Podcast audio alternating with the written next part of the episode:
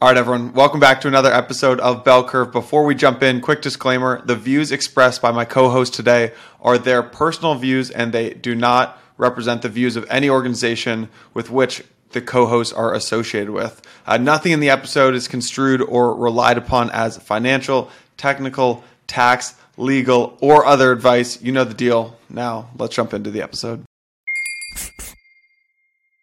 All right, everyone. Welcome back to another Bell Curve Roundup. You got the the four hombres back today. You got uh, Vance and Yano. Uh, we missed you guys the last couple weeks, and Michael's one and two. Welcome back, guys. Can't say I missed you guys. Uh, I wasn't thinking too much about Bell, curve. I'll be honest, but it's good Wow. to be back. Wow, dude. kicked to the absolute closet. Where, where are you? I feel like Harry Potter coming to us. Uh, and, uh, Need to get on the last train. Oh, Renford, that lighting. Jeez. You're covered under the stairs. Yeah, truly. whole new view. We don't have the nice studio lighting for your. Not like your message Yeah, anymore, definitely you watch on Spotify and Apple, not on YouTube. Yeah. Jack Farland, Farley needed the big boy room. We're, we're giving up a little piece of that side. Got the boot. the little kids table. yeah, truly. All right, you guys want to get into it? I think the it makes sense to start with the uni fee switch. So for the last couple of weeks, there's been um, uh, I think it's the the second or maybe even third attempt to turn on the fee switch for Uniswap. This was a proposal that was put forth by Getty Hill over at GFX Labs. It had pretty broad based support. The broad strokes of the proposal were that it there was essentially going to be a test deployment on Uni v3 on Polygon. So I think uh, when the proposal was written, it's about fifty million uh, dollars in volume or something like that um, on a daily basis. But yeah, so basically, it was basically sort of like a lower stakes test on Polygon, and the proposal failed, unfortunately, by a relatively slim margin. So, just curious what you guys what you guys think. If you're surprised about the result of the vote, um, and just your high level thoughts. I'm surprised we're this close, honestly. Like, it, it feels like they're getting closer over time. I'm just looking at the comments on. Uh, Well, if you, well, Vance, if you, I don't, the whole vote I think was structured incorrectly. Um, because if you actually look at the vote, the uni uh, fee switch is is is going to fail or did fail, even though there are more votes in favor of adding a fee than not adding a fee.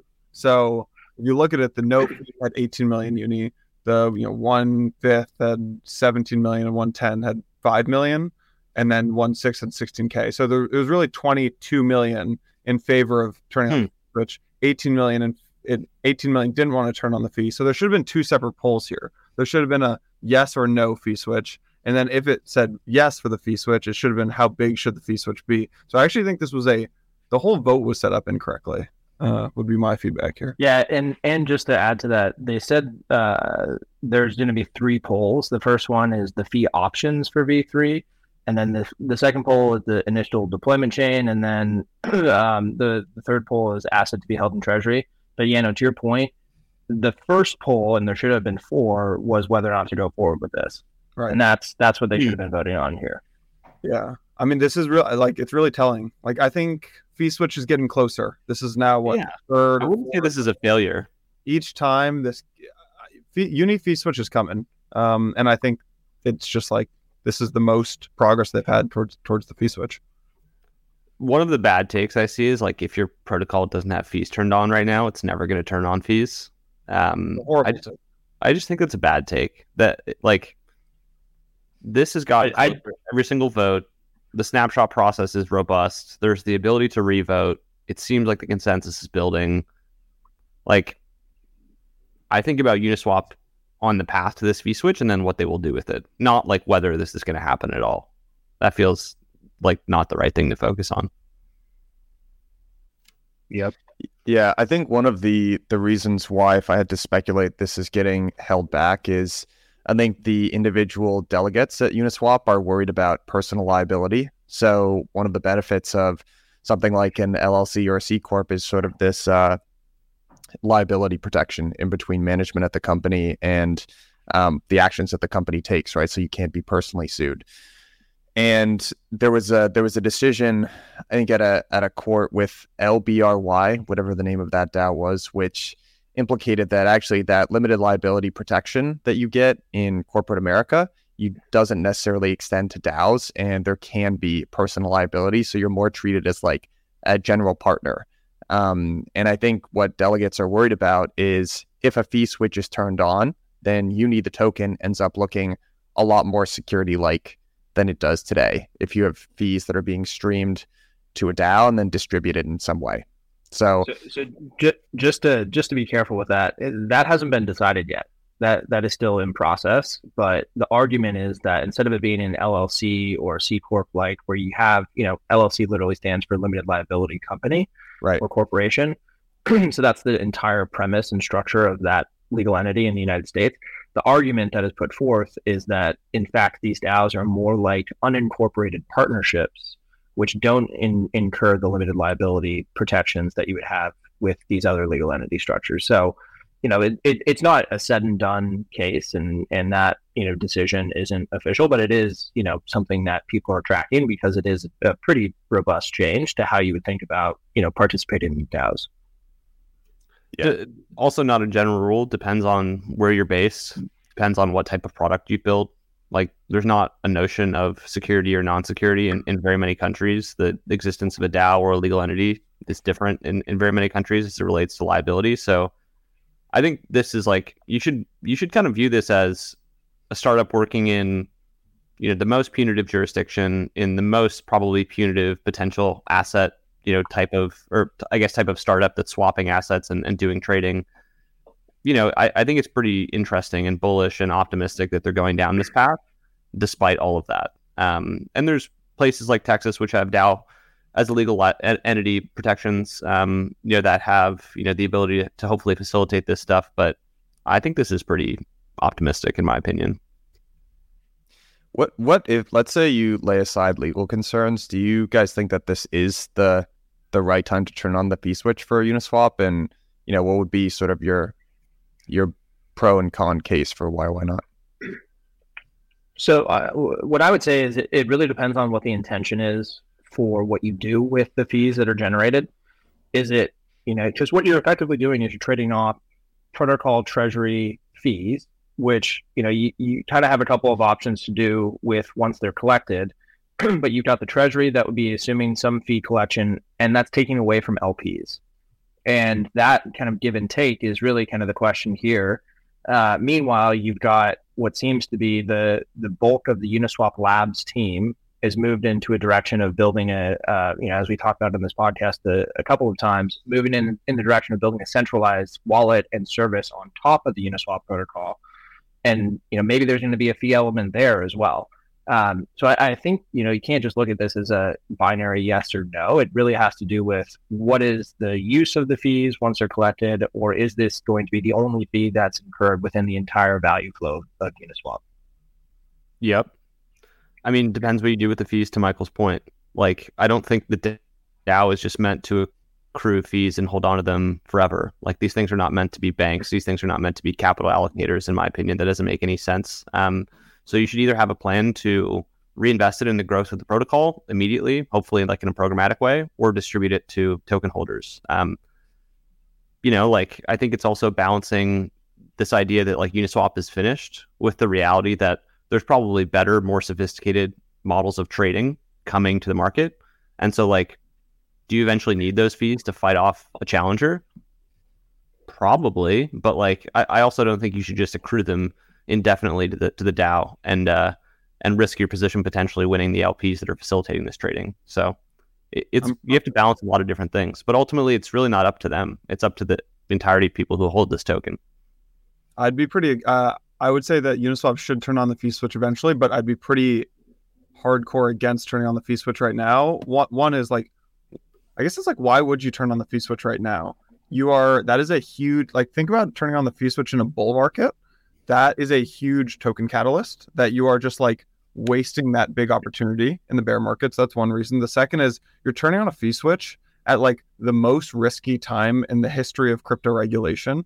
Uh, and I think the legal and tax implications of turning on the fee switch right now are massive. And it's like, why, why take that risk?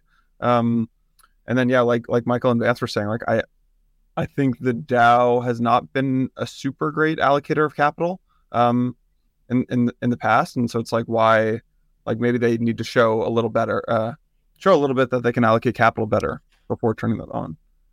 All right, hold on. I would push back on sorry, both of those actually. First of all, I the legal and regulatory stuff, absolutely, but one of the advantages of a bear market is that you have cover, right? The stakes feel much higher when it's a bull market and everything is growing super fast and competition feels really fierce. This is the period of time that you have to experiment. Like if you don't take risks now, you're not going to do it during the bull market. So I kind of think you're just blowing it. And as this whole, you know, DAOs can't allocate capital, they've clearly done it pretty well so far. You know, capital was allocated. We got Uniswap, then we got V2, then we got V3. It's the leader in the market. You know, so that that that wasn't the Uniswap Foundation. That wasn't the Uniswap Treasury. That was Uniswap Labs. True. Very very different. Like But- you know, they're they're very different entities where you've got different gov- different governance structures. You've got different equity holders versus token holders. Like th- there there is a pretty large difference between what I would assume is the Uniswap Foundation. I, I don't know the full name versus Uniswap Labs Incorporated. True. Okay. So, but then play that out, right? So we've got these great primitives in crypto. They were, for the most part, right, created by operating companies, by labs teams. So is the idea now that innovation is just going to stop and the primitives that we have exist because we have labs teams that built them, and then DAOs are just going to return money from this from this point on, or what's the sort of way forward path from here? It's a good question. I think you have to assume that Uniswap Labs will be incentivized to build, like in in my mind, Uniswap Labs has built the wallet, but their monetization and, and the big outcome is still tied to the token, which is tied to the AMM. And so, like, their incentives are to keep that competitive.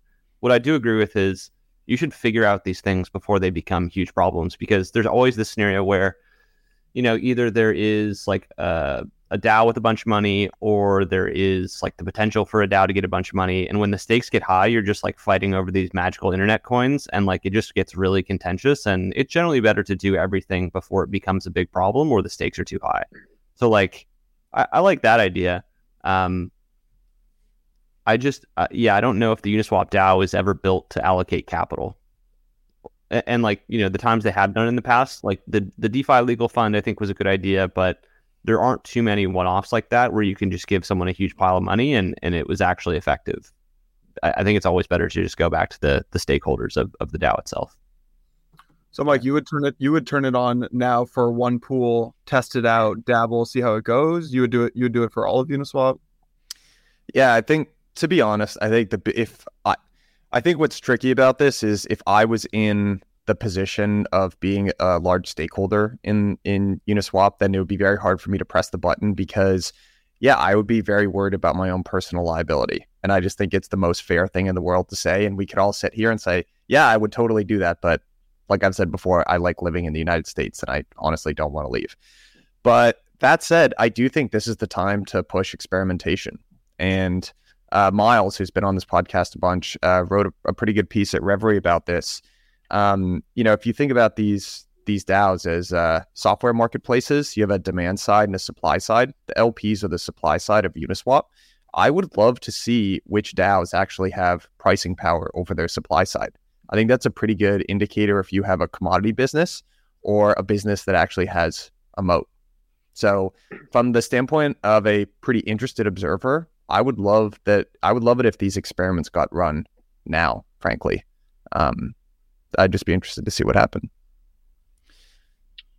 I like that. Yeah. I, I remember when Uniswap segregated out the pools, like 30 basis points, 10 basis points. Like there's another, I think that was V2.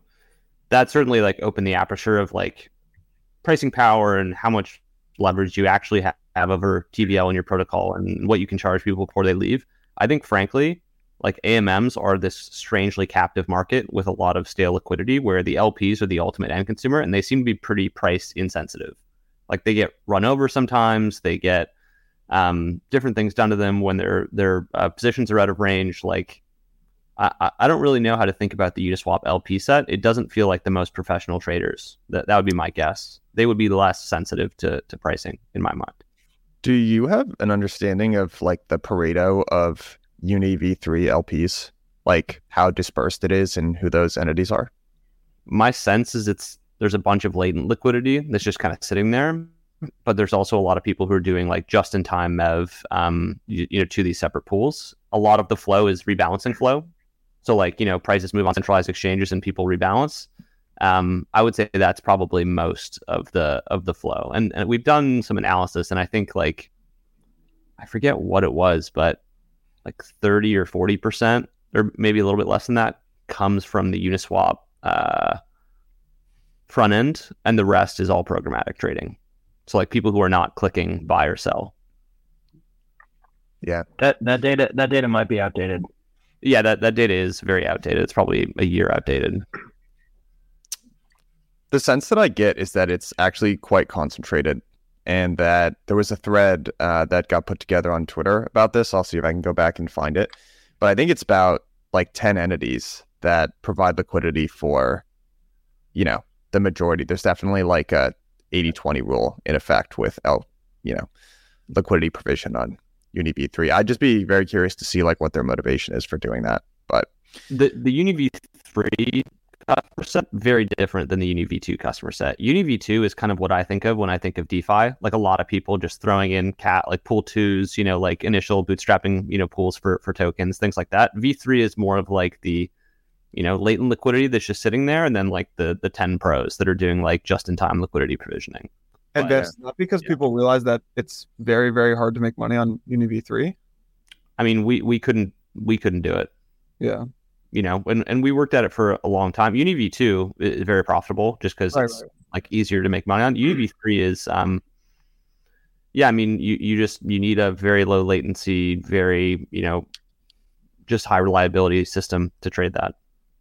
I, I, mean, to be clear, you you can make money. You just have to have a strategy that incorporates an element that's off of Uni V three, and right. this could be you know on chain, you know, centralized hedging. This could be you know using that to to farm assets. This could be um, like Vance was saying, a low latency system that was auto hedging uh, over time, or potentially you know participating in any arbitrage between centralized and decentralized exchanges.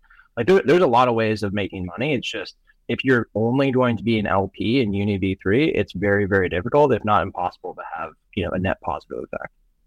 Our, our, style of like on-chain stuff is more doing like using very simple DeFi primitives at scale to do ideas that we're high conviction on. It's not like uh, you know, like let's go do MEV just-in-time liquidity provisioning on Uni V3. It's like you know maker vaults and large-scale staking and things like that. Yeah. Um, I've got a uh, maybe this would be a just to return to that question they were sort of asking, like when is a project in crypto done? And um, one of the things that I struggle with a little bit when it comes to something like Uniswap is for some of these DAOs, it feels like the DAO structure of it flies directly in the face of the value proposition of the product. In that, hey, we probably could make a better product here if we just had a company that was shipping updates here. Where I maybe want to transition to Lido here. Lido is actually a very interesting project in DeFi in for me in the sense that the decentralization of it actually is a direct value proposition of Lido. And the more decentralized and DAO like it is, and the more they limit the surface area of what they do, the more valuable the product is. Um, so we can get into why that is. I think it's sort of unique actually in that in that sense. But before we get into that, I would love to get your takes. Vance, I saw you had sort of a, a spicy tweet about this, but basically the idea that people are getting worried about Lido again. And it has an enormous amount of, I think it has more TVL than any other DeFi protocol. This standpoint, I think it's almost twice actually what Maker is, over 12 billion of mm-hmm. TVL, something like that. And it's just very, like, very close to the middle of how Ethereum works. And just there's a lot of stake that's locked up there. And you said that people are maybe a little bit um, worrying unnecessarily about this. What what are your sort of thoughts on Lido?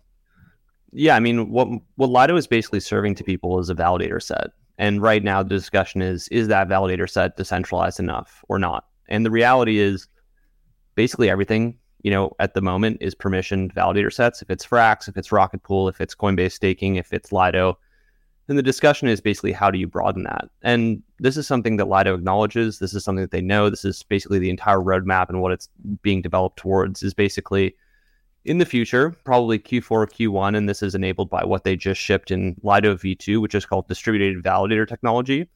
You'll go from the, you know, 40, 50 Lido validators that are validating today to clustering validators. So what I mean by that is you're going to have one, you know, institutional node operator paired with a bunch of self stakers that can permissionlessly just use Lido as middleware to go off and stake their ETH. And so by doing this, you allow the smaller people to get in and, and validate, but you also have the backstop of, you know, if something, God forbid, were to happen, you can rely on that institutional node operator to be validating correctly and effectively save that cluster. And so, you know, the answer to all of these concerns is like we need to do a better job of decentralizing Lido, but like that's kind of already on the roadmap. And, you know, I just see that as uh, still probably not being acceptable to like, you know, other staking protocols, um, you know, certain Ethereum influencers that like Lido, you know, in providing this middleware service would still potentially have leverage over Ethereum. Like, I just don't think that's the right way to think about this. I, I think the right way to think about this is Lido is providing something that is critical infrastructure to the protocol. It's far better and far more aligned than miners ever were. And it's moving on a path towards not only decentralizing the validation process with DVT and having solo stakers, but you're also going to transition the governance to be stETH based as well. And what I mean by that is right now, Lido, LDO, is the token that effectively validates everything. In the future, you're going to have stETH have like like a second order governance perspective over the protocol. And if there's a vote that's contentious, if there's something that they want to block, stETH holders will literally be able to go off and block a vote. And so, like, what does that mean from from a governance perspective? Well, it means that the seventh largest asset in crypto, stETH, is now going to have governance over the underlying protocol of Lido, which is very aligned with Ethereum. Like, if you have, you know, I think it's like 13 or 14 billion of TVL locked in the protocol today, how can you say that if all of those people have a say over the governance of the protocol and validating is permissionless, that that's not aligned with Ethereum? I just really don't understand that perspective. Yeah. It, it it might be worth doing a little bit of a history lesson as well for just why Lido exists. There was initially a decision to not do something like delegated proof of stake, right? Ethereum uh, the Ethereum Foundation basically took this stance that what they actually didn't want was people delegating their stake to a limited set of validators that would therefore have outsized control over the protocol. Kind of just shows you that there sometimes like market forces will just take over despite whatever mechanisms you try to put in place. But the wor- the worry after that decision was made was that the centralized exchanges would become they would allow people their their customers to stake. They would stake on their behalf, and therefore the Coinbases and the Krakens and the Binances of the world would effectively control Ethereum. So Lido is actually created to uh, obviate some of that control. So there, there, or, there's a there's a bit there's a bit more nuance to that in that um, the, the limitation specifically was that a node operator would have to have 32 ETH on the node to be able to operate and start validating the blockchain, as opposed to the delegated model where you could have, you know, basically the sinks of assets where it would be like the Coinbase node or a subset of Coinbase right. nodes that would be able to assume, you know, massive amounts of Ethereum and, and that would, you know, be a centralization risk.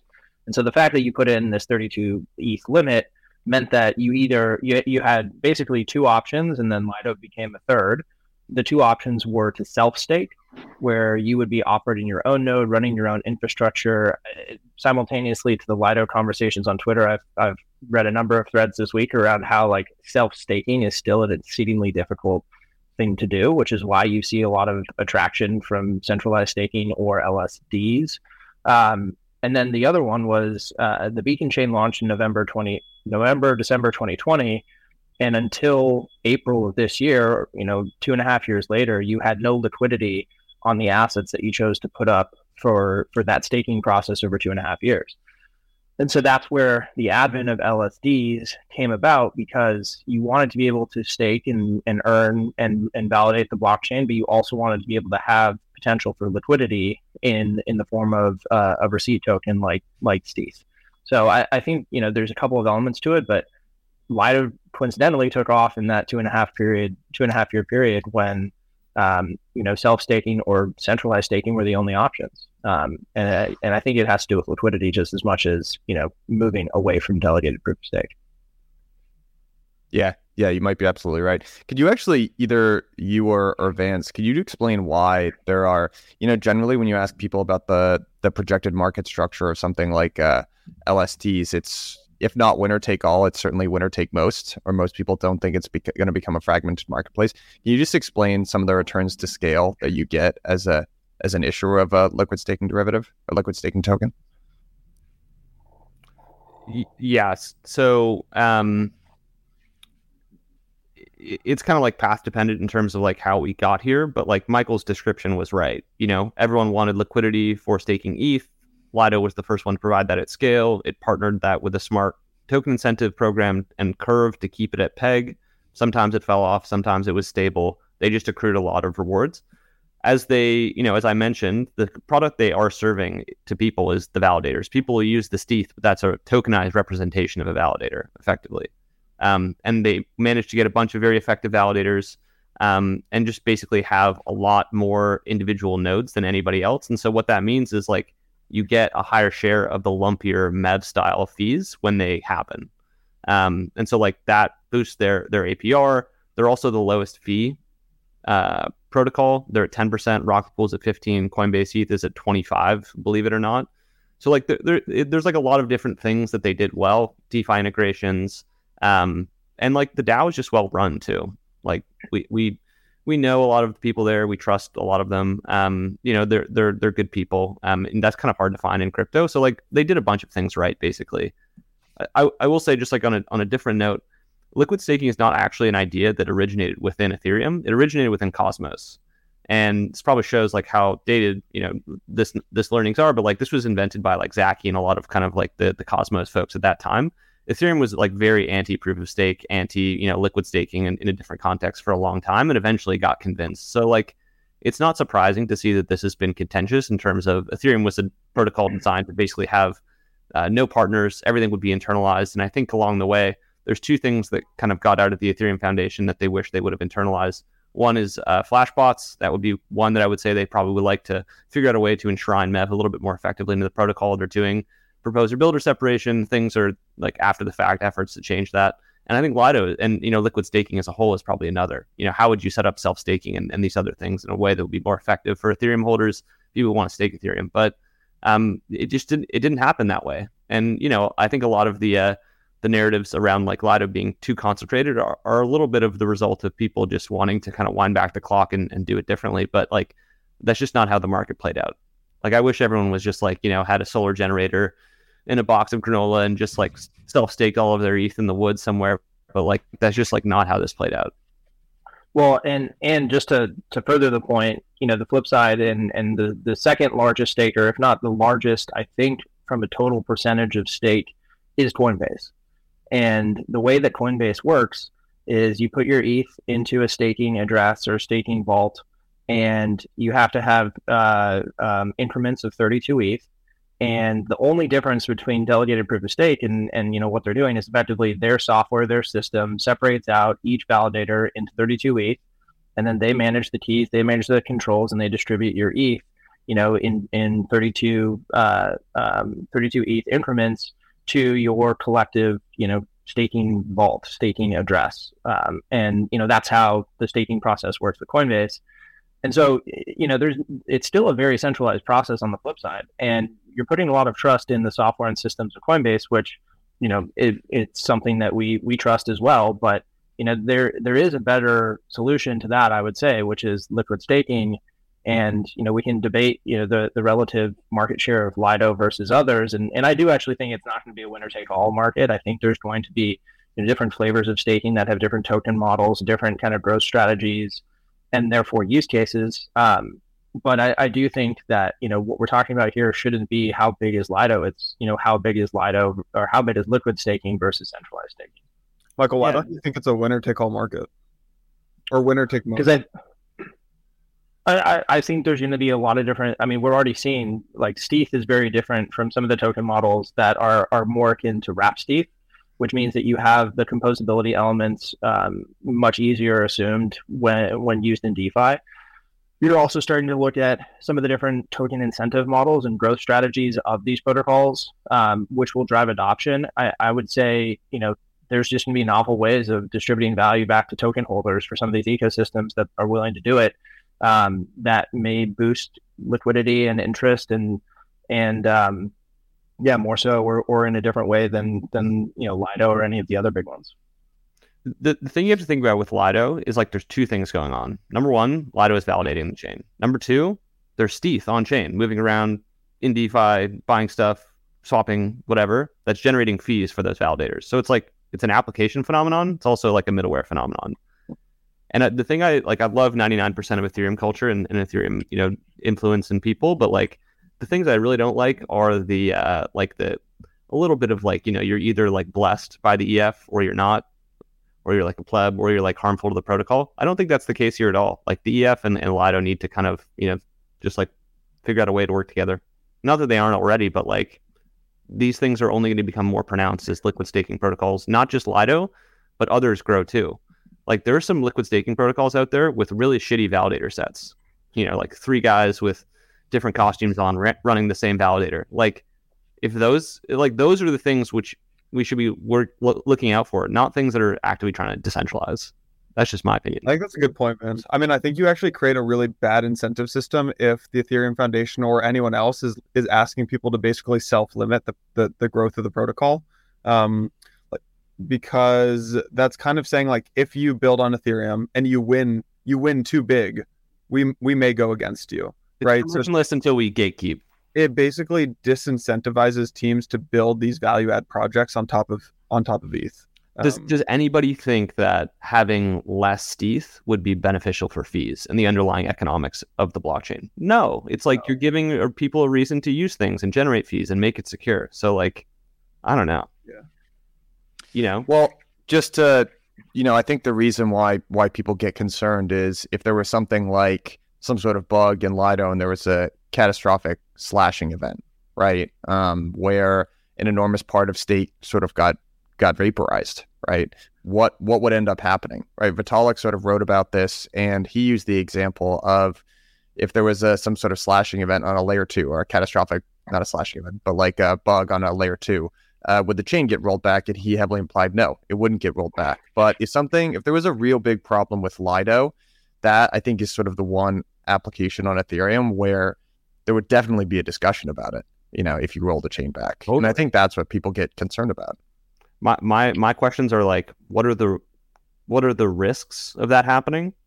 Um, so far there haven't been any slashing incidents that have been you know at scale, but like I, I do think about that. Frankly, I think the slashing incidents, um, like think about the framework for DeFi hacks. It wasn't really ever Maker. It wasn't really ever Aave or Curve. It was like the hundredth clone of those that got killed. Yeah. And if you add enough of those up, those become serious issues. Like Axie losing like six hundred fifty million dollars, just people who probably shouldn't have TVL in them, you know, with TVL in them. And so, like, look at all the LST farms that have been popping up. There's some huge ones. Saw one with 400 million in it the other day. What happens if that gets hacked is more of a question for me. So that's like relative risk. And then, you know, like alternative to alternatives to Lido that are outside of staking, which are risky. Like, we'll see how restaking goes, but that's on on my like calendar for like you know potential catastrophic event. Like if, if something does happen, probably happens with like people trying to rehypothecate stETH in some way. Right. So we we talked about that uh, pretty ad nauseum in one of the other episodes. I don't want to go too far back down that, but yeah, the but just rounding back to you know sort of connecting the dots, the Uniswap discussion. The reason Lido I find so interesting is the the value proposition of Lido is very much based on the sense that they have dual governance and that they're permissionless, right? Like the the lower the surface area of the what they try to do and uh, how decentralized they actually are doesn't fly in the face of the product. It is additive to the product. Like if if the community is um, assuaged that it is very decentralized and not super riskless, then yeah, that's actually good for the market share of something like Lido, as opposed to I just I totally hear you, Vance. I'm not trying to you know be argumentative for for no reason, but I just find it very hard to get behind the idea that yeah we can't allocate capital, so might as well just give it back. I just I find that sort of uninspiring to be honest. But but that's why it sort of works with Lido, right? That's why they're so um obsessed with the staking router and dual governance, which dual governance is in the works still. So. I, I do think like there is now this like paradigm shift where like before you just had the miners and you could kind of beat up on them and like push whatever soft grade upgrades and like they couldn't really do anything because they're just you know a kind of incompetent b they were just like tethered to the network no matter what. But now like you do have real constituent sets. Like the, the seventh largest asset in crypto is stETH like you're gonna have to talk to those people at some point and like hear them out if they want. You know like for instance 80 20 you know 80% of the eth fees go to burn 20% goes to stakers. I, I may have that backwards but correct me if i'm wrong. Like does that become 70 30 at some point? 50 50 like i think there's like a lot of interesting questions that you start to ask now that you have real stakeholders. And uh, yeah I, like i don't think just like the old governance process of ethereum is necessarily purpose built for that. It's uh, that governance process is more like the devs side push the upgrades the miners like just eat it um, now it's now it's a lot different. I agree with that. I agree. Um, what do you think? Just before we move on to just social consensus, and I would love to poke your guys' opinions about the Jon Charb piece that he put out. But what do you think about the relative adoption of something like stETH, even versus ETH, in something like uh, like a LP pool or something like that? I guess the idea being if you totally de-risked Lido, like let's just say all the stuff that we've been talking about, basically uh, some smart contract bug that wasn't a concern. I guess all things being equal, you'd rather own stETH than ETH, right? Because stETH is just yield bearing and ETH isn't. So, what do you think about that? Well only caveat I'd say is that you'd want to own Wrap Wrap stETH, um, yeah. most likely. Um, mm But which is you know it's effectively the same thing. It just has you know a, a non rebasing element. But yeah, to your point, like why would you not own Wrap stETH versus ETH? There's mm. there's not really any point. Uh, well, on the same vein, maybe the one caveat would be if your ETH that you would be swapping is highly appreciated. Yeah. You know, depending on your jurisdiction, there could be a taxable event, but like that that's really kind of the only argument. The way I think about it is like the most active capital is stETH. Like for one reason or the other, for the past, you know, year, I think like six million or five million have been added to stETH, like that capital woke up. It trans it, you know, think of like the bear market, the hibernation, you know, whatever analogy you want to put through. Like it was kind of hibernating, noticed there was yield, it swapped to stETH, and now it's kind of a bit more awake than a lot of the dormant ETH.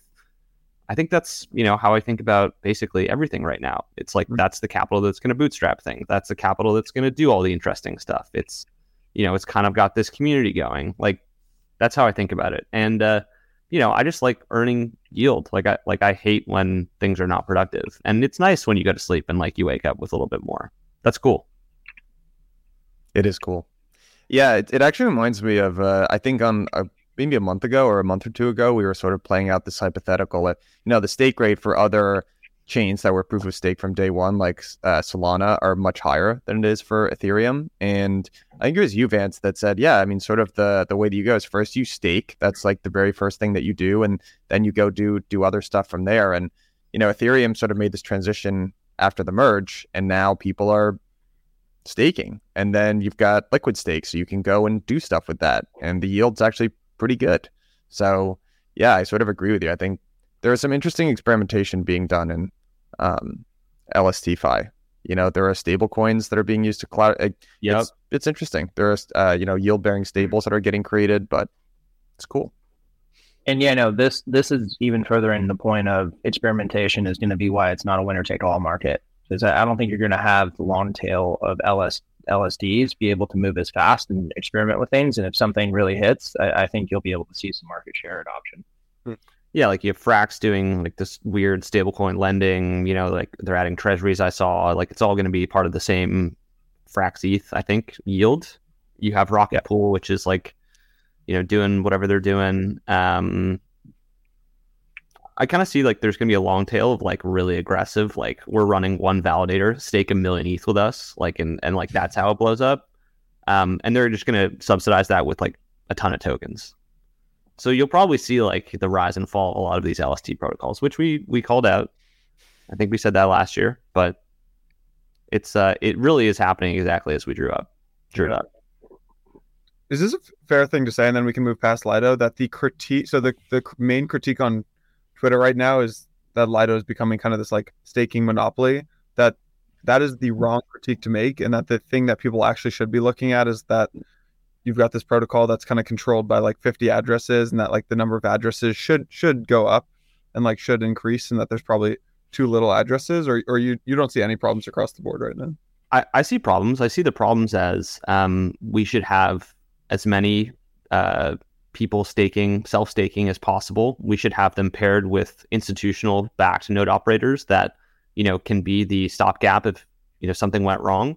But we should also acknowledge the reality of like people aren't going to set up their own self staking in the current context. They would have already done that if that was a viable option. And so the things that are going to make it easier to add more nodes, such as DVT, where you know if your node gets up and it crashes you know there's a fallback that is a lot better of a solution and a lot more practical than you know everyone you know spin up your kernel we're going to go self stake like it just doesn't, doesn't make any sense. Yeah.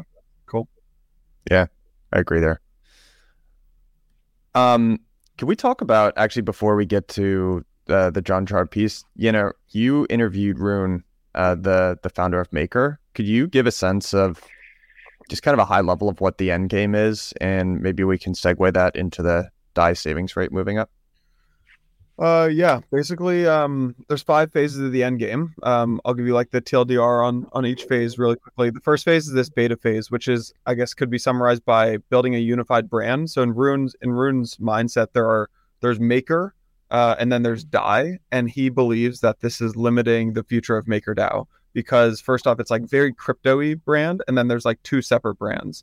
So he described creating this like almost Robinhood like brand that's very consumer friendly, not really a crypto-y brand that uses the protocol of Maker, uses the stable, like uses DAI, but consumers don't really understand it. And he's and in his mindset, um, or, or, not that they don't understand it, but that they don't really care what's happening behind the scenes. It's just like Robinhood, like very consumer friendly. So that's the first phase is this beta beta launch focused on establishing this unified brand. The second phase is the launch of the sub DAOs. So in his mind, there are two classes of sub DAOs. There's facilitator DAOs and allocator DAOs. Um, there'll be, I think it was five or six different sub DAOs that is that are each very focused on doing one specific thing, uh, and then each of those DAOs will get a token. Um, so there'll be five or six new tokens launching, each one for the sub DAO. The third phase is the what he calls the governance AI launch. Um, these are AI tools for governance monitoring. Um, and in his mind, the why behind this is like to reduce the asymmetry of information. In his mind, there are about 30 people in the world who really understand what's happening with Maker. Um, but like hundreds of people who really want to get involved with Maker. But those people, and actually, I was kind of giving him some shit here, but like I do understand this. Like I tried to getting involved with Maker, and there's, I mean, been trying, and there's just so much information and so much going on with Maker, and nowhere to really search for this. Um, so in his mind, like kind of what GitHub did with Co- GitHub Copilot, he wants a Maker Copilot that like knows all the overarching rules that the the that Maker the Maker DAO, the main protocol DAO sets. Like they set the risk parameters, that they set the rules, they give you all the information. It's kind of like how teams create Wikipedia pages and Notion pages with like all the information.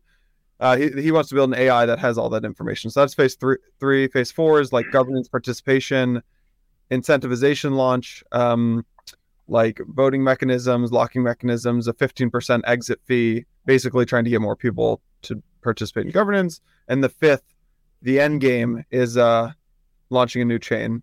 So launching a he's just calling it the new chain. New chain is this blockchain that houses all the backend logic for the sub DAO tokenomics, all the MakerDAO governance security. Uh, yeah, he, I think he described the key feature of the new chain is this like ability to use hard forks as a governance mechanism to recover from catastrophic governance disputes. I didn't fully understand that part. Um, anyways, that's, that's how long will it take? Uh, years, years, years. Yeah. I mean, ambitious. The reason that I like Maker are all the rules in the existing protocol are extremely battle hardened. Um, they have value capture figured out. I think they still do the buy and burn. I'm not sure if they're still doing that, but they're not doing it. Yeah, they're not doing that anymore, but um, they used to, and I guess they can turn it back on. Um, I like it because it's like simple and large, and you can do like, you know, big versions of ideas with it. Uh, I don't know how much this like sub DAO like I would be interested in as a user. Maybe uh, like it kind of seems like a, a DeFi summer style playbook where you just start spewing tokens of different projects. I, I would just need to understand more about what they're actually building um, in the near term to kind I mean, of he talks a lot about DeFi, the original DeFi summer. He thinks, you know, I made the argument that we're not going to have another like DeFi summer until there's like big bull run, even like macro pump some money into the markets again. And he's like, no, he, he's like, Maker will kick off the next DeFi summer. Make like Maker, the yield farming mechanisms we're putting into place. Um, that's that's his belief. I, I think the points in his favor are like these big LST farms that are happening. Like there's clearly like pop balls of money that are trying to go somewhere and, and maybe he can just catch enough of that cycle to, to make it a wave that he can ride. But um I don't know. I feel like right now is the time for like I think you could make Maker just super successful as is, honestly. Um and I, w- I would probably focus on the simpler things, but I, you know, what do I know? Yeah, I guess my problem with it. I mean, I I really respect anyone who tries to take on anything this ambitious. Uh, my problem with it is an incredible amount of focus on governance, no focus on distribution, marketing, and product. Uh, like I didn't Right. really hear many conversations about the product, for example, and how you're going to make the product better than any maker competitor. And like, I don't know.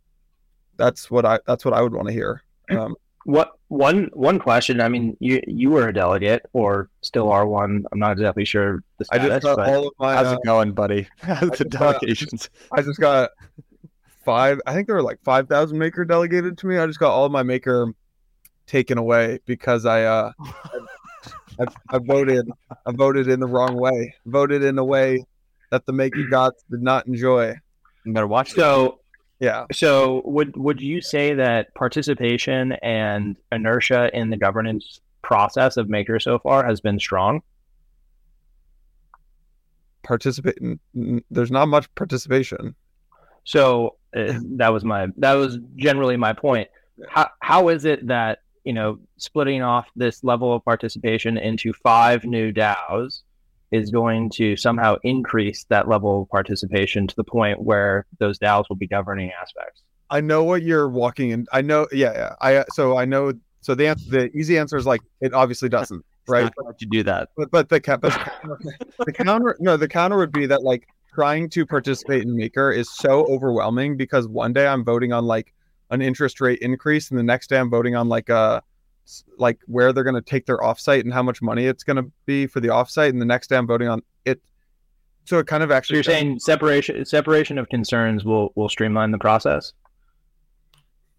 the that would be the argument is that like you should have people who are only thinking about like the marketing of maker in the way that a like this is this would be the argument i think in the way that like at blockworks we don't have like if you work on marketing like you're not also trying to sell sponsorships and like build the engineering you know build the research product that would be the It just seems like the governance is all Rune, honestly. Like well i mean i'm i'm I have a lot of respect for close- Rune, but like this just feels a little bit like theater, a little bit.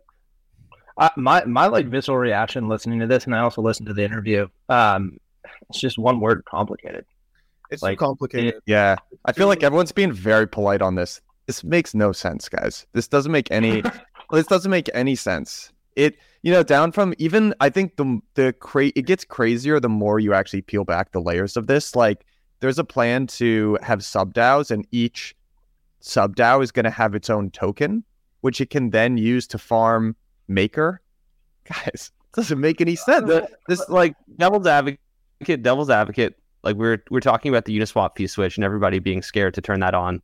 Like this is like one guy who wants like extreme agency over the direction Maker's heading in. Like I respect him willing to, like willing to put out new tokens. No, no, new I- I, so I, I agree with willing to like mix it up and change things. I think that this move is actually to disaggregate that control and actually disintermediate it from him because you're not going to be like someone who gets a certain number of vote share on a specific subject. It's going to be people who are elected to these DAOs who then have to make the decisions on behalf of, which means that you're going to have to have, you know, an odd number of greater than three people for five different DAOs who are participating in decision making in five different areas of Maker. Like that's a lot of people just to be like participating in this ecosystem at that level. Yeah. I mean, Michael, I don't know if you picked up on this, but there were a couple times Rune was like, yeah, and then I tried to step away from the protocol and then I tried Right. and then I tried to step away. And it does really seem like Rune and then he's like, Yeah, and he talked a couple times about like, yeah, I really want to go do something else, basically. And um Oh, I'm of- sure that's his end game. he said that in passing, which yeah, I, I do think that Rune doesn't want to necessarily be ma- working on Maker full full time for the next several years. Um, and the you don't have to. You, the protocol is good. Like I feel like you can just leave it. Well, that's You one of my concerns. That's, that's probably one of my biggest concerns about Endgame. Mike said it best. It's too com- it's too complicated. It's too confusing. You can't align internal people or external people, but also that Rune. This is not a three year thing. This is like a seven to ten year thing in my mind. Um, just with everything that they're trying to build, and you you need a founder who's like locked in and very committed there. And Rune seems to be like in for two years, out for a year, in for a year, out for two years. So like like Kane is a decent analogy here. Like he stepped away for, from Synthetix for like you know probably half a year, um, More. and, and yeah, probably like closer to a year, and recruited you know a whole new team of amazing guys. Like they're the whole team that's behind like this new resurgence of perps and V two and V three, and like you know actually you know generating real returns for the protocol. Um, I think it's just like they did well because they were told to focus on one thing and do it really well and nail that. And after that, you know, like you could expand. And even Kane's most recent blog post is like the team's really killing it. Um, I find that you know there's not enough time for like these crazy ideas, and so like here's a few things that I'm excited about. Like it's helpful to have the core team, you know, day to day grinding towards a tangible KPI, tangible goals, you know, big market that's immediately addressable, and then Kane can kind of feel it, feel free to come in. You know, he's on the Treasury Council now. He's doing some of the highest level governance stuff. He's doing recruiting. He's doing like ideas. Like he doesn't necessarily need to be involved every single day. Um, but there is still a role for him. And I think the role is like a combination of just like having agency and wisdom and, and having, you know, the mentorship over this this core team. But like, you know, if if there's no one following you up the hill that you're charging up, like that's that's usually not a great sign. Well, and, and what I'd add to that is um, a lot of the perspective that he shared in this blog post and and he talks about, you know, publicly and then Discord is is frankly just like the we don't need to go that much further to get, you know, to disintermediate and dissolve these things and like move on and kind of like the protocol will be done perspective. Um, whereas it seems like this is the complete opposite approach, which is like we need to, you know, amplify and multiply so that we can be done with this thing. I'm looking at my it- now. Mike's Mike's not having any of this. Dude, looking I, can we just like, yeah, I, I just don't think this. Eh, would, would any of you guys work here? Would, would any of you be like, I'm gonna full time contribute to Maker? no. I, I mean, like, so, like, one of one of po- the points in Kane's blog post is like we have to incentivize all the new core contributors just like they were founders of the protocol, Right. And so, like, you know, it doesn't mean that every five years you're going to get new core contributors and you need to keep paying them every single five years. Like, it's probably like we have three or four years of work and then we're going to be done. So this is like the last class of founders. There's just like, I don't think there's a maker for those people. I don't think they would be paid that much, and and b like I don't think the vision is super credible. So I probably wouldn't, honestly. Synthetix, I, I probably would. If I was like a, a young kid coming out of college, just like looking for, you know, shit to do, I, I would probably work for Synthetix.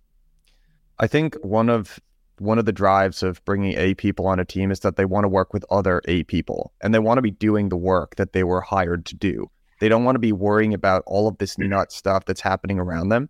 And I do think for a project, be it a crypto primitive or a company, I think you want to limit the surface area that you're choosing to compete on.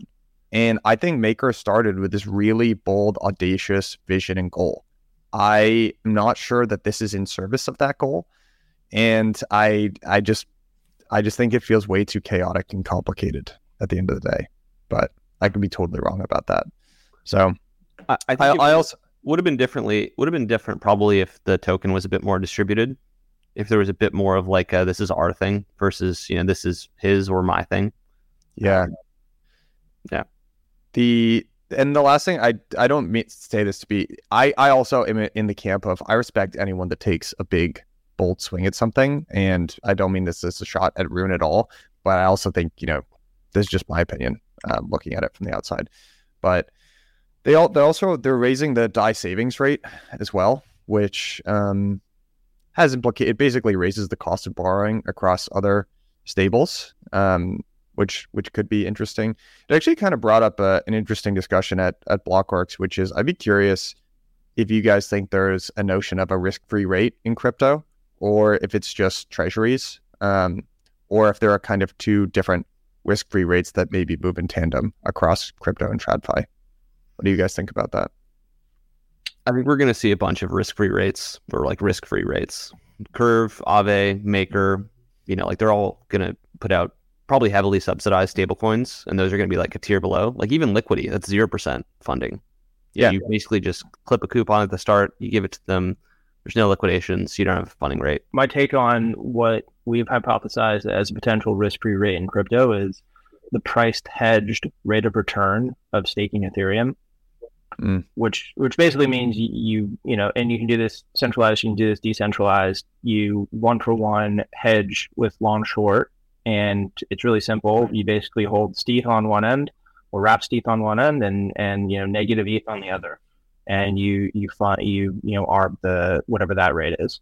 Um, so you have to factor in the cost of whatever it takes to go short, but that that I think you know is around four four and a half percent right now, give or take depending on where you do it, and you know matches up pretty decently with federal funds rate. I think it's sort of an interesting an interesting question. Um, I could I think you could make a like the reason why the the DAI savings rate is going up is because uh, Maker has a bunch of exposure to short dated treasuries. You know, so there is some amount of transmission. I would say there's like kind of a weak linkage in between the risk free rate of treasuries like TradFi and crypto, but ultimately yield comes from growth right? Um, you know, some entity says, "Hey, I think I'm going to be able to grow X, Y, Z, and therefore I'll take on debt," and that's where the yield ultimately ends up coming from. And I, I do kind of think that, you know, using that from that framework, um, it kind of makes sense that there would be ties in between crypto's risk-free rate and the TradFi risk-free rate, but it'll probably be slightly different. I would say moving forward. It'll depend because I don't think crypto and the economy grow in a perfectly correlated way. I'm not sure if you read the Jon Charbonneau piece about rollups and how they actually, actually, actually sort of work, but I um I could I could sum it up. It was a it was it was an interesting piece because I think the point. Oh, can you guys hear me? Or you? Yeah, yeah, we got you. Okay. Um, I think the point that he was he was trying to draw attention in sort of TLDR fashion to there's a very important difference about where an asset is issued. And basically, if an asset is issued on natively on a chain or if it gets issued through a bridge. And you know, if you it's it's mostly relevant to something like rollups, where you could imagine, like let's just say again, fast forward two years and Arbitrum or Optimism has a whole bunch of TVL, and let's say it's got USDC issued on there well, let's say there's three billion of USDC and one and a half billion comes from it was bridged from Ethereum. So it's using that trust minimized bridge.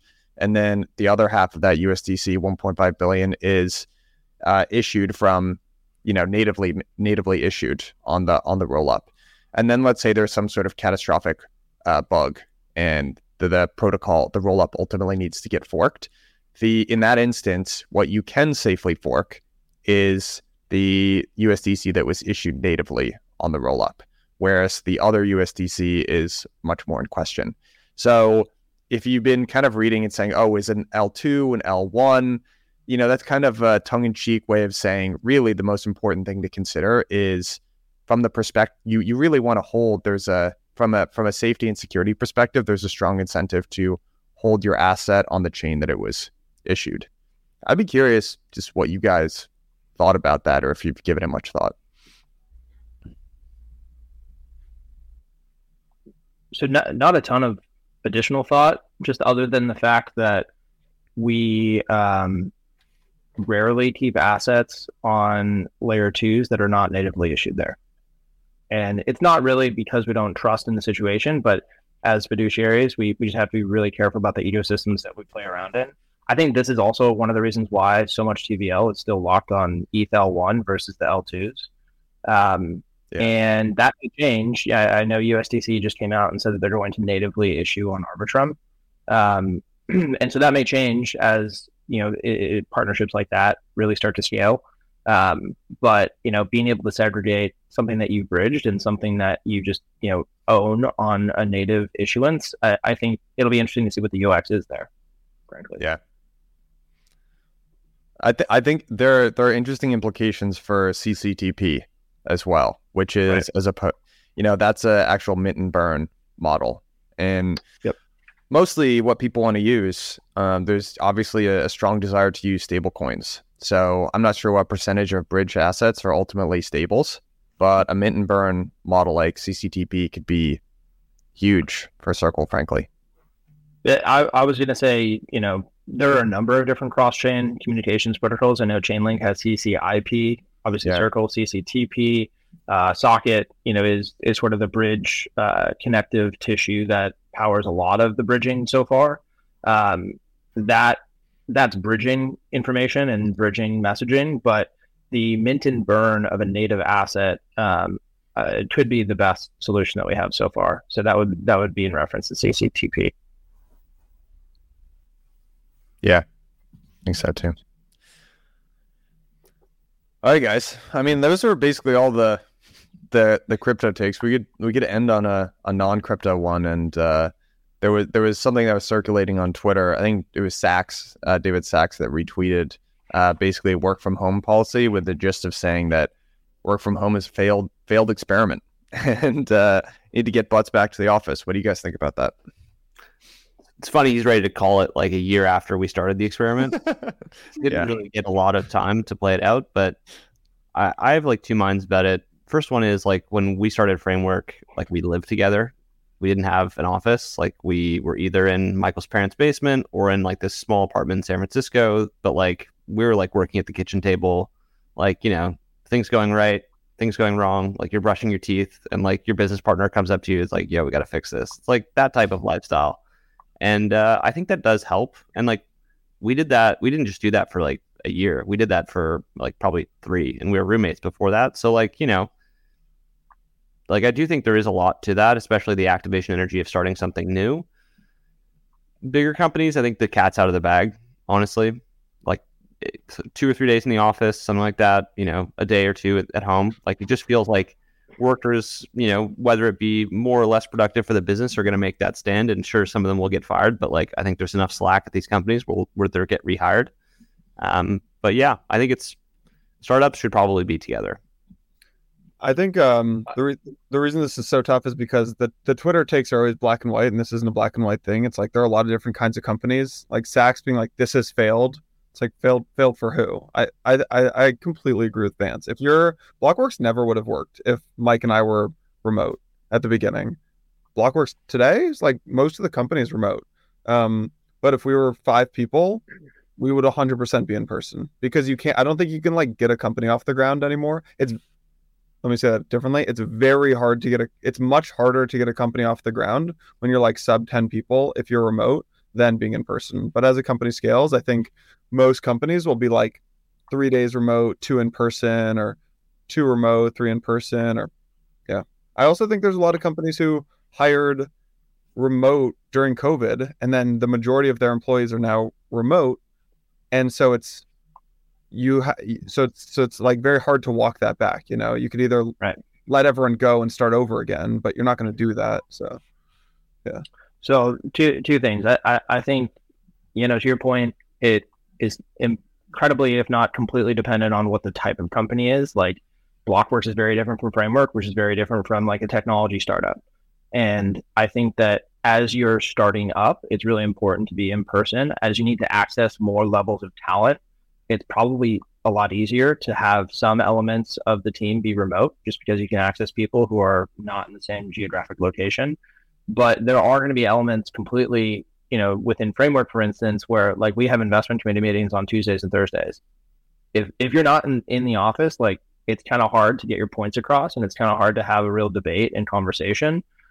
And i think there's a huge bias towards having those in person versus not. Just like you would have like major you know staff meetings or like major product decision discussions. Like there are elements that still require in person and so the hybrid model i think you know, is going to be probably the model that most employ for the foreseeable future. But to your latter point, it's going to be really interesting to see like what happens to the large corporations who started maybe in a in an in-person specific mode, went to work remotely or work mostly remotely, and have to make the decision now that things are you know potentially shifting to decide how they're going to employ you know going forward and who's going to be allowed to do what what days people are going to be allowed to do what like there's protests literally outside of i saw seattle's yeah. headquarters yeah, yeah. Uh, you know over work from home and forcing people to come back and i mean there was a bunch of things that were tied into that protest it seemed like but i think that you know it's just going to be really it's it's going to be a painful process for a lot of these companies who have like switched back and forth um, I, I I I really wonder like if if we're talking about Blockworks and not to put you guys completely on the spot, but like Blockworks, you know, three X from now in terms of headcount, is that all going to be remote? Is that going to be really really hard to manage all remote? Like, I, I do think that there's an element of like what becomes the best process once you hit a certain, you know, breakthrough size, um, whether that's mostly mostly in person or not. Yeah, I I will say I I don't know. Obviously, is the is the answer right now. But an, another big part of this, and I think frankly one of the reasons why management has been so resistant to this is it requires managers to actually flex new muscles and say how could we make this work in a remote environment and we've to, to call out we brought on a director of people recently uh, who's been frankly kind of a game changer for us and i think you sort of go through these stages, right? Which was, all right, everyone went remote in the pandemic and everyone said, oh my gosh, this is totally fine. There's no change in productivity whatsoever.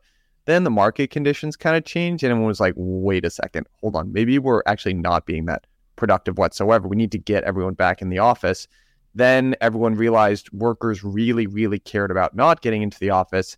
And now we're sort of going through stage four where people are trying to figure out what actually makes sense.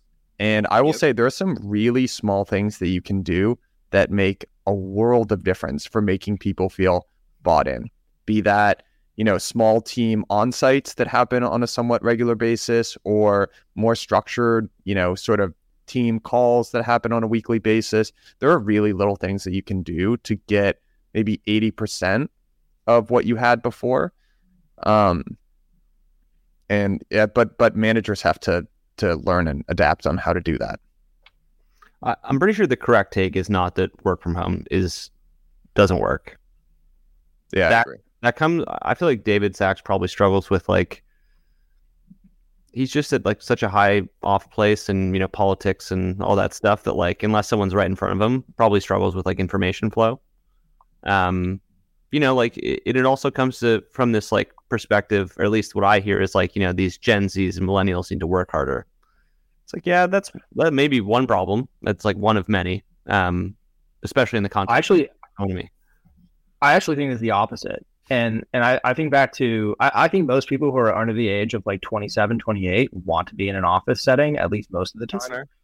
And and I think it's the people who are older than that who are, you know, occupied at home or have other obligations that are the ones who are you know pushing for the more work from home environment. I remember when Marissa Mayer took over Google or uh, Yahoo in like 2012, I think, or maybe 2013. I can't remember when she took it over, but there was this article and she published an internal report uh, of um, on average, and this is way before work from home was a normal thing. On average, people were working from home three out of five days a week, and on the days when they were working from home, they were getting two 2.2 hours of work done per day. Uh, and that was that was the the catalyst for her to say, okay, now everybody is coming back to the office, and we're gonna. And, and a ton of people left, and I think that's just because you know Yahoo in the mid 2010s was like a bunch of you know middle managers that didn't really have a product strategy and probably weren't really incentivized to see you know whatever they were working on come through. But you know there there is an element of like it really depends on the company, and I agree. I think David Sacks, you know, his take is not 100% correct, but I do think that there's an element of you have to have some element of in person contact for you to build a successful company. I like the age thing. I like that. Young people should be in the office. I would have been just such a miscreant if I wasn't in the office all the time. I I Still think are. it it's it's you know what it is? It's kind of like one of those things. You know how so if you have unlimited vacation policy that gets billed as something that's very yeah. employee friendly, but it's actually not employee friendly at all. And right. on average, people use those vacation days less, and there are accounting reasons for doing that. I think also it's one of those things that comes across as very young employee friendly, like work from wherever you want. The, mm-hmm. like, but there's so much formative stuff that you get being in an office your first two years in the workforce. You just learn how to be a, a functioning adult, somewhat, you know, or maybe not a fully functioning adult, but from you know an absolute miscreant to a you know somewhat respectable DJ. You learn what not. to I. That's what I. yeah. I think if you're not, if you're someone who's young or early in their career and you're not in the same location in the office of wherever the CEO or the management team is, there's a problem.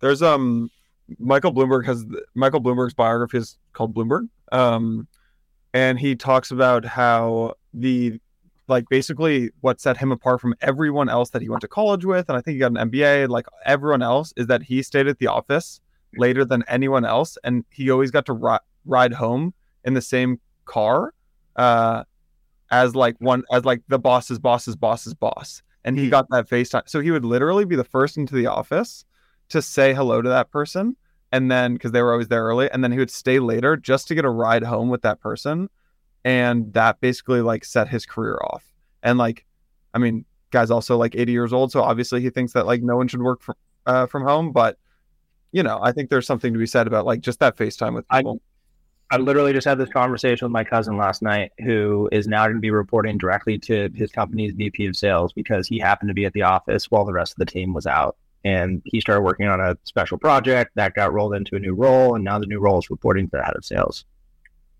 Yeah. Yeah. You learn Conclusion all kinds of is, there's no it's not black and white It's not black and white. It's also Very it's also show up and there's things that you can learn like public speaking not being shy like those are all things that i had to learn like you know it, it is valuable to be in person even if you just you were a shy kid man I'm You were- surprised about that. What? at one point i was i was definitely very shy and like didn't want to do public speaking or anything like that but um yeah i mean you Now look learn at you on a podcast. all, all grown up all grown up no Yeah. show up you learn something Yeah. even if your boss is terrible then you'll learn even more and that's the gift that keeps on giving My, That's my first point. year in New York, I asked my boss if I could go home for Christmas break, just like as a formality, and he says, "Depends. Do you want to work here in January?" oh my god. We could do a whole podcast on Yano's first bosses in New York. That was that was pretty great. I learned the hard way. All right, guys. Good, good up. Good to be back.